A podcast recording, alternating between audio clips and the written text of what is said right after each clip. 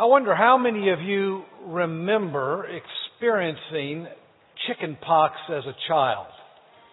Oh, uh, many of you. It's not a pleasant experience, is it? You know, when I grew up, my mom strategized with all the other moms in the neighborhood uh, to expose all the kids to chicken pox at the same time. So when the first kid in the neighborhood came down with chicken pox, they put us in a room with that kid so we'd all get chicken pox and everybody would go through it one time and be done with it. See, my mom understood it's better to experience chicken pox as a child than to wait and experience it as an adult. Now, I discovered the truth of that statement the hard way because I didn't experience chicken pox as a child. Even though I was exposed half a dozen times to other kids. I didn't experience it until I became 40 years old. I never remember being more sick in my life. I mean, you look to look at my face, it looked like I had been mugged in a back dark alley somewhere. I had chicken pox oh, up my nose, in my mouth, down my throat, in my stomach. They impacted my hormones. The endocrinologist said I had unusual high levels of estrogen in my system. I wondered if that meant I'd go through menopause at 50. I wasn't sure. I mean, it was miserable. You see, my mom was right.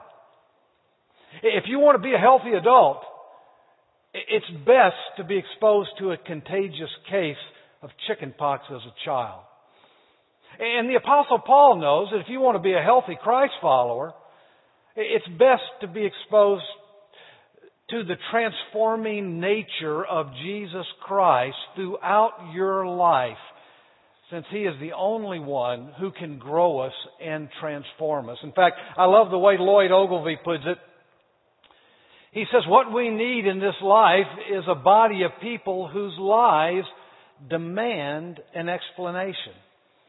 Now, I think that is what Paul has in mind as he comes to the close of this letter to the church at Thessalonica. I mean, to live in such a way exposed to the nature of Christ that others look at your life and demand to know why. So, so what are the ingredients of a life that demands an explanation? Well, if you turn with me to 1 Thessalonians 5, beginning in verse 16, we'll explore that together. You can turn in your Bibles or follow along on the screen. Paul begins this way Rejoice always, pray without ceasing, and everything give thanks, for this is the will of God in Christ for you. Do not quench the Spirit. Don't, do not despise prophecies. Test all things, hold fast to what is good, abstain from every form of evil. Now, as Paul comes to the end of this letter to this church in Thessalonica, he gives them a litany of commands. I mean, eight to be exact. I'm going to summarize them as six energizers of an attention grabbing life. That's what I think he's describing. I want you to notice how the first three are linked with superlatives. Look at the words always, without ceasing, and everything. So how in the world do we rejoice always, pray without ceasing, give thanks in all things? I think it's, it's kind of like uh, the dad who got his six year old son to help him check the blinker to make sure the light was working in his tail lights. Son stood behind the car. The dad sat in the car. He turned the blinker on. He said, okay, son, is it working? The son said, it's on, dad. Oh, it's off. It's, it's on. It's off. It's on. It's off. Now, isn't that the way we kind of come at these commands? I mean, take for instance, rejoice always. It's on. It's off. It's on. It's off. It's on. It's off. It's off. It's off. It's off. Oh, there it is. It's on again. Isn't that the way we tend to approach things like that? So the question I have is how do you, for instance, uh, rejoice always? Well, as we look at these first three commands, we need to recognize that the words Paul uses here don't describe something that is uh, continually occurring as much as it is continuously pervasive in our attitude toward God. Uh, let's dig in. You'll see what I mean. Look at the first command, the first energizer, if you will. He says, rejoice always. Now, when I think of joy, I think of kids. I mean, when my kids were small, they, they had this amazing simplicity of joy. I, mean, they would get excited. They would be joyful to go over to a friend's house. They would be joyful when I borrow a lawnmower from a neighbor. Uh, they, were excited about me bringing home peanuts from the airlines. There was this simplicity of joy. I love the way G.K. Chesterton puts it. He says, because children have an abounding vitality, because they are in spirit fierce and free, therefore they want things repeated and unchanged. They'll always say, do it again. And the grown up person does it again until they are nearly dead. For grown up people are not strong enough to exalt in monotony. Then he goes on. Uh, but perhaps God is strong enough to exalt in monotony. It's possible that God says every morning, do it again to the sun, and every evening, do it again to the moon.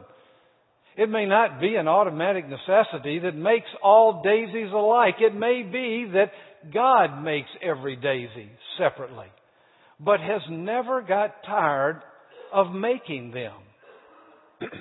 it may be that He has the eternal appetite of infancy, for we have sinned and grown old, and our Heavenly Father is younger than we.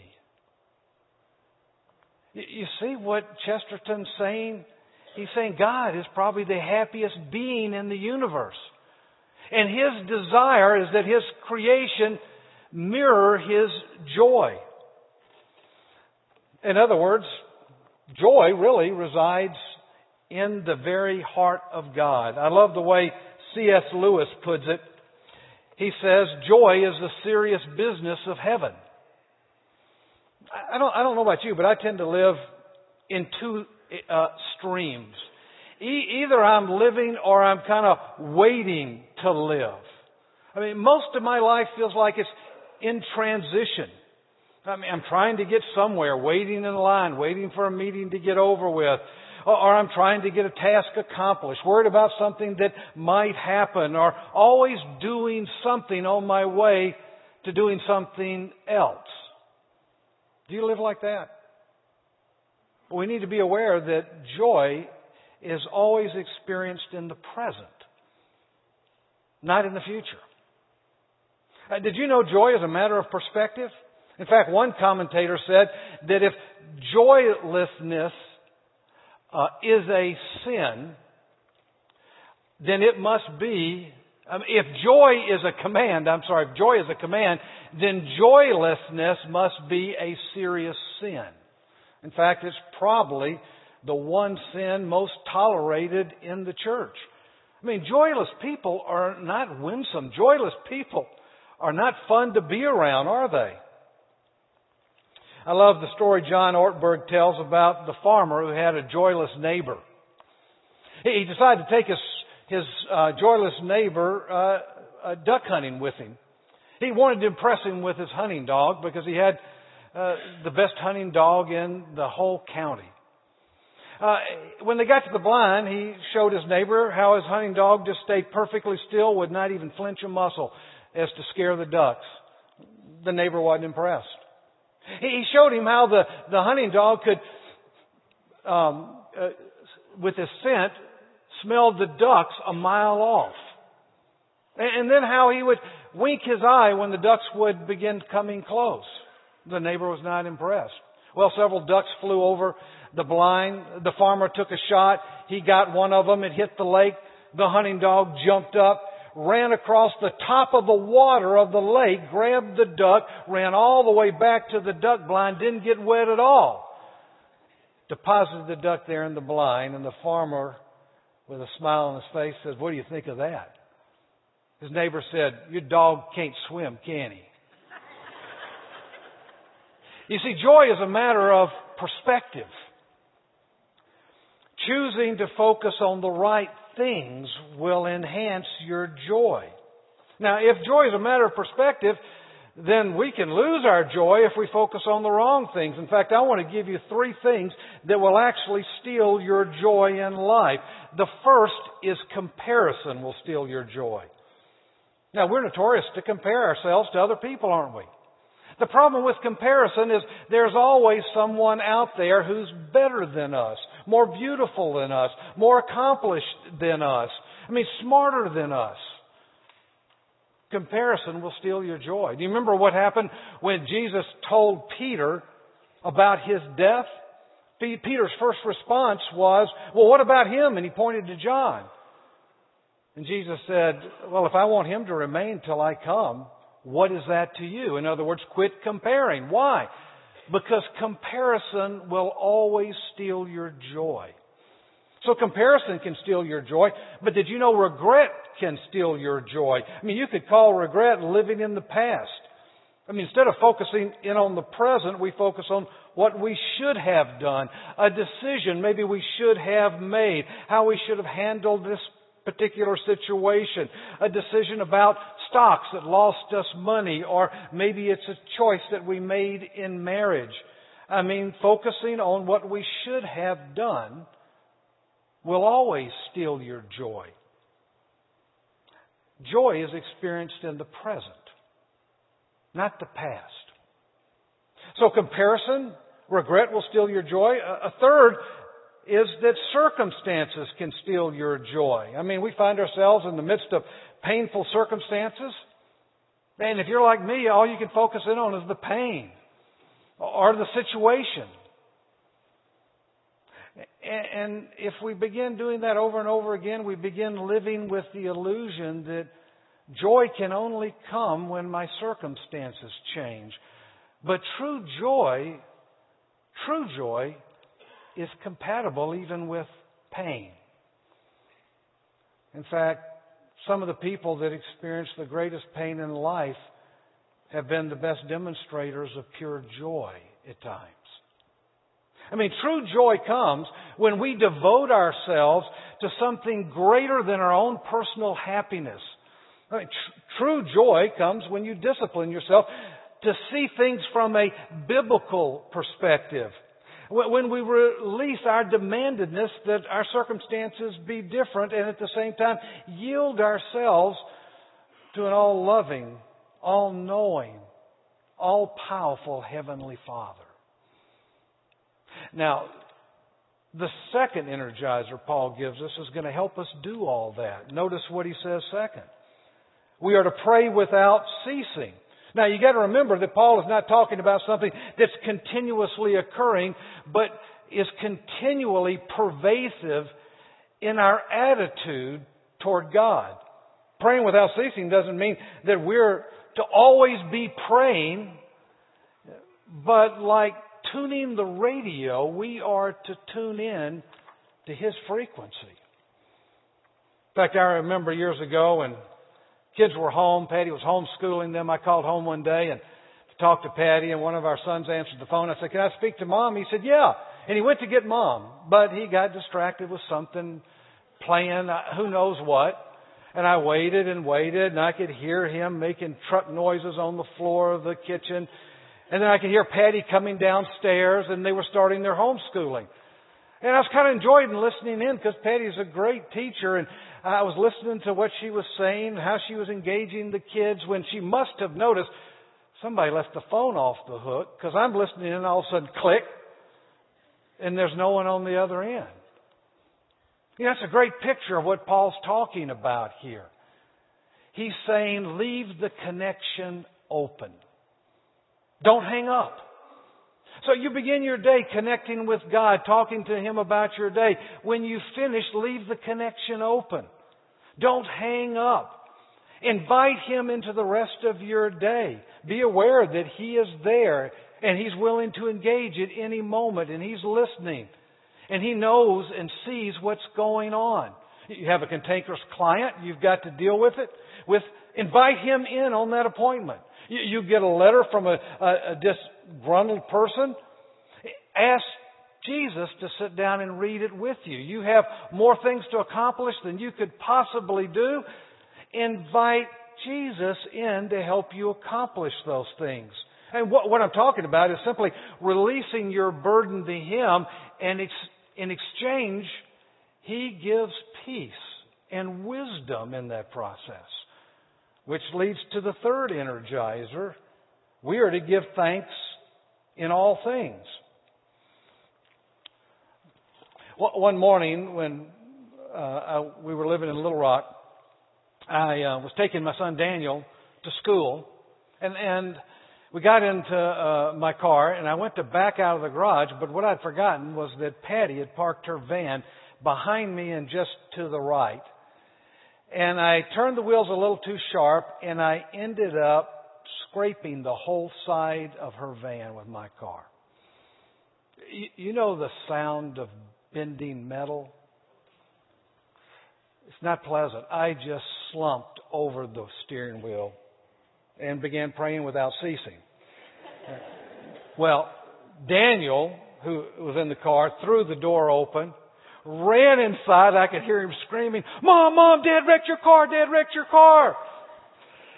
Well, there's nothing I could do about it then, so Daniel and I got in my car and we headed on to McDonald's for breakfast.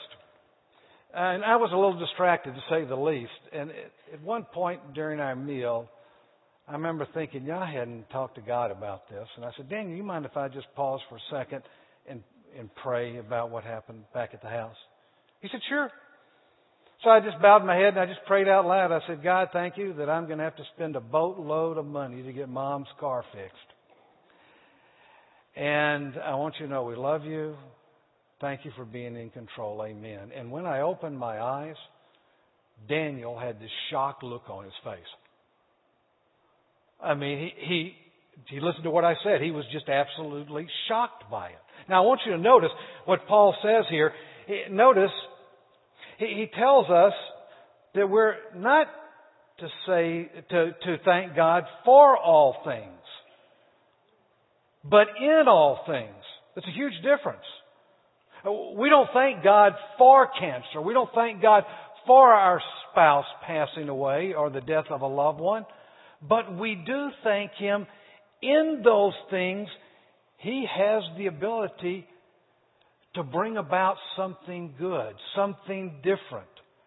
You see, when we thank Him in the low tides of life, sometimes He returns a depth of perspective maybe we didn't have before. Who knows?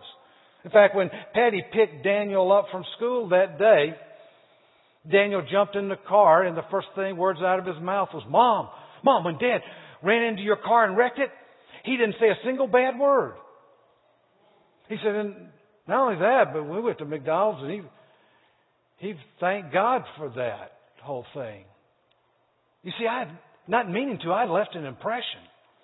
An impression that was far greater than the impression I left in the side of Patty's van. And it changed Daniel's perspective on life. You see, you begin thanking God in all things, you'll live a life that demands an explanation. Now, those first three energizers are positive, but, but the last three are prohibitive. Notice what he says next don't quench the Spirit. Now, I want you to notice that this command Paul gives here implies that God's Spirit already is working. Our job is not to get in the way of what He's doing. I mean, you and I tend to go through life and we're either open to what the Spirit does or we're closed to what He does. And when we are closed, we limit the Spirit's power in our life. In fact, several years ago, God brought a situation to mind that I really needed to deal with. I had lied to a friend. In fact, a few years earlier, I was directing a boys' camp. And the owner of the camp came to my office and said, Doug, what I want to do is clear out this whole section of the barn and we're going to convert it to something else. Take everything that's over there and just take it down to the dump and we'll burn it later this week. So I directed several counselors to begin cleaning out the barn after a couple hours. One of them came back and he had a composite picture of the owner's fraternity. All the active picture. He said, what do you want me to do this, do with this? And I said, well, where was it? He said, well, it was in that section, just back over behind some stuff. Now, I knew better. But I said, well, if it's in that section, just take it down to the dump, get rid of it. We'll burn it later. And in back of my mind, I was thinking, well, if, I mean, he put it over there. He said, get rid of it. It'll be, I mean, it's his own fault. We're going to burn it. I was wrong. Shouldn't have done it. But it only got worse. Uh, two weeks later, somebody was rummaging around the dump and they dug out this half burned composite of the fraternity that had the owner's picture on it. And they brought it to the owner's wife. She immediately came over and asked me if I knew anything about it. I lied. I said, no, I don't know anything about that. Now, now I, I felt bad about lying. And I can remember rationalizing it thinking, well, it was his own fault. I mean, it was over there. And, and I have this oversensitive conscience and I just need, you know, I just kind of put it out of my mind. Well, a couple of years went by and the owner passed away. And I could not get out of my mind about how much his wife would enjoy probably having that composite. That they had met at Georgia Tech when he was in that fraternity. And I knew at that point I had been limiting what the Spirit wanted to do in my life. And I knew I had to call her and seek forgiveness. But now it was going to be twice as hard. I mean, he had passed away. So I picked up the phone, I called her, and I said, you know what I did? I lied, and then I, I, I wasn't sensitive. I should have brought it over, and, and I was wrong. Will you forgive me? And of course she did. You see, when you allow the Spirit of God to work in your life, uh, there is a warmth of love that ends up melding with humility, and the results are harmony and cooperation. And the outcome will be a life that demands an explanation. Now, fifth, Paul says, don't despise prophetic utterance. Now, you got to remember when this letter was written to the church at Thessalonica, they didn't have a New Testament. In fact, this is one of the first letters Paul wrote to the churches. And they also didn't have an Old Testament that they could look at. I mean, the Old Testament was on scrolls in the synagogue and was not readily available to anyone in the church at Thessalonica. And so when the first century church was planted, they planted it without the scripture. So what God would do would give the gift of prophecy to certain godly people to deliver his message to that church because they didn't have the scripture they could refer to. I mean, that may sound strange to you. Biblical scholar F. F. Bruce says that these New Testament prophets were declaring the mind of God in the power of God.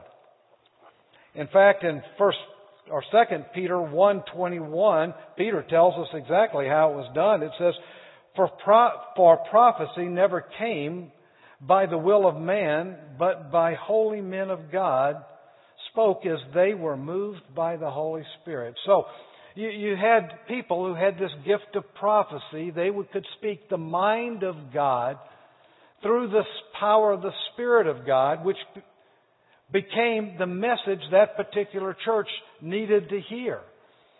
Paul even talks about this in Ephesians chapter 2 verse 20. He talks about it establishing the church. He says when the church was established, it was built upon the foundation of the apostles and the prophets. Jesus Christ himself being the cornerstone. So really what Paul is saying here to the church at Thessalonica is don't despise those who have the gift of prophecy. It is God's words coming to you as a church. Now, now, since the completion of the New Testament, I mean, we have God's authoritative word here that we refer to. I mean, there's no need for that kind of special revelation. Don't get me wrong, God does speak to hearts today, absolutely. But when a prophet would speak, it was considered the inerrant word of God. And just like those in Paul's day, those in the church of Thessalonica, were to obey the inerrant word of a prophet, we get to obey the inerrant authoritative Word of God through the Bible. But we do have to be careful. And in fact, the, the next three commands imply exactly that. You could summarize them in one statement be discerning. Be discerning. It seems that this church at Thessalonica had discounted the prophet's message because of so many false prophets of that day. And so Paul advises them here, first of all, don't despise prophetic utterance. Secondly, he says, I want you to be discerning. How? By testing everything carefully. And then he goes on to say, determine what's good and what's bad and hold fast to what is good. I mean, for us today, that means that we need to test everything by what the Scripture says. I mean, don't take what someone says at face value. The Bible is there for you to study and do to determine if it agrees with Scripture. And if it does, after studying it, you determine it's biblical, then obey it. Do what it says. Now I want you to notice he also says abstain from every form of evil. That word form means the appearance. Uh, he's not saying abstain just from evil things. It's way beyond that. He's saying abstain from even the appearance of evil things. And that makes sense if you want a life that demands an explanation. Now, having given us six energizers of an attention grabbing life, Paul concludes by describing three catalysts. Three catalysts of a deeply significant life. Look at verse 23. Now may the God of peace himself sanctify you completely, and may your whole spirit, soul, and body be preserved blameless at the coming of the Lord Jesus. He who calls you is faithful, so also will do it. Now, as he ends this letter, he gives this church a blessing of sorts by pointing to the only one that can help them carry out those six energizers. It's God who is faithful. Notice he requests that the God of peace do two things.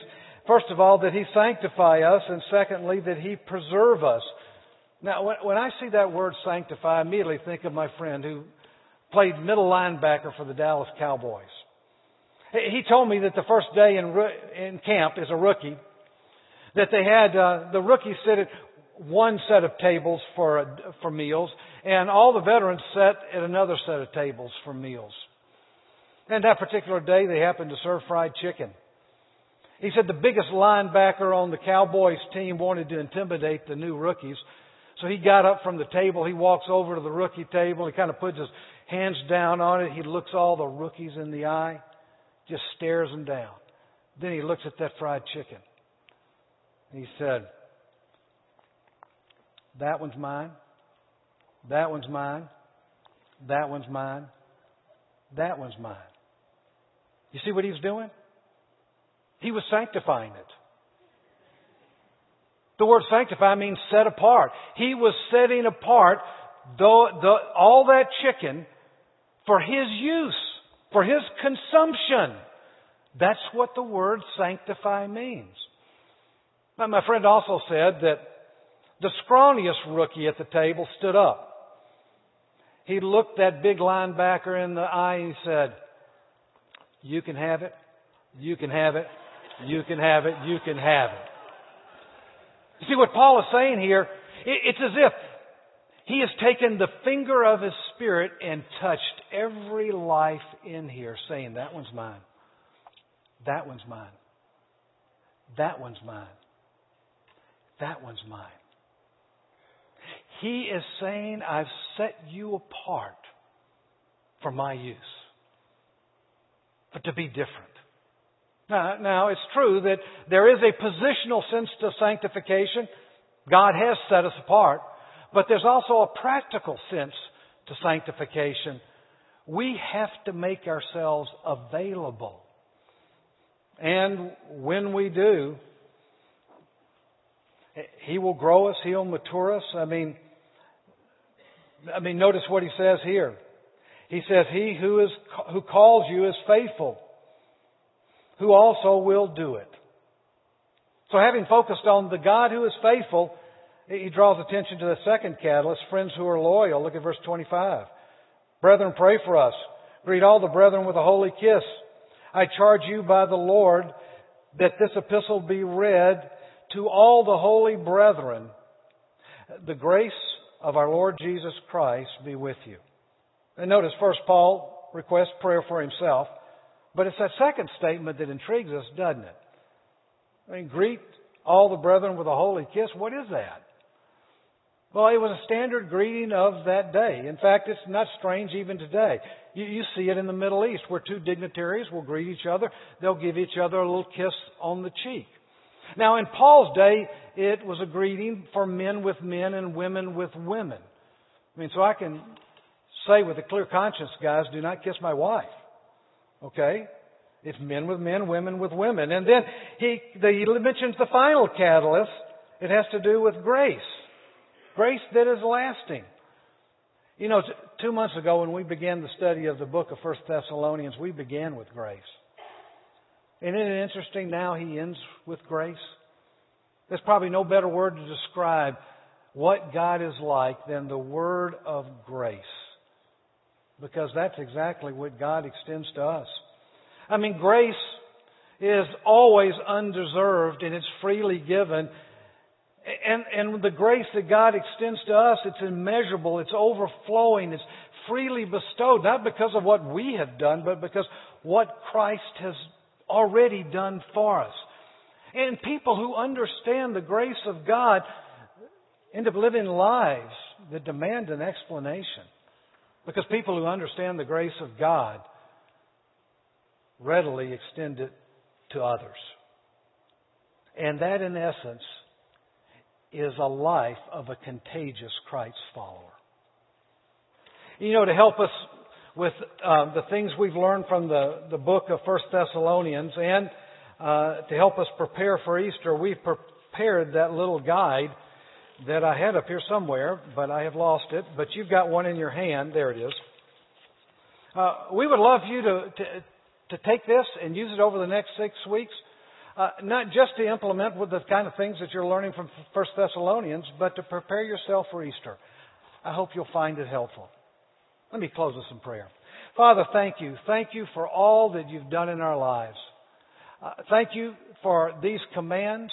Would you help us focus in on one this week that we want to begin implementing, whether it's thanks in all things or whatever it might be.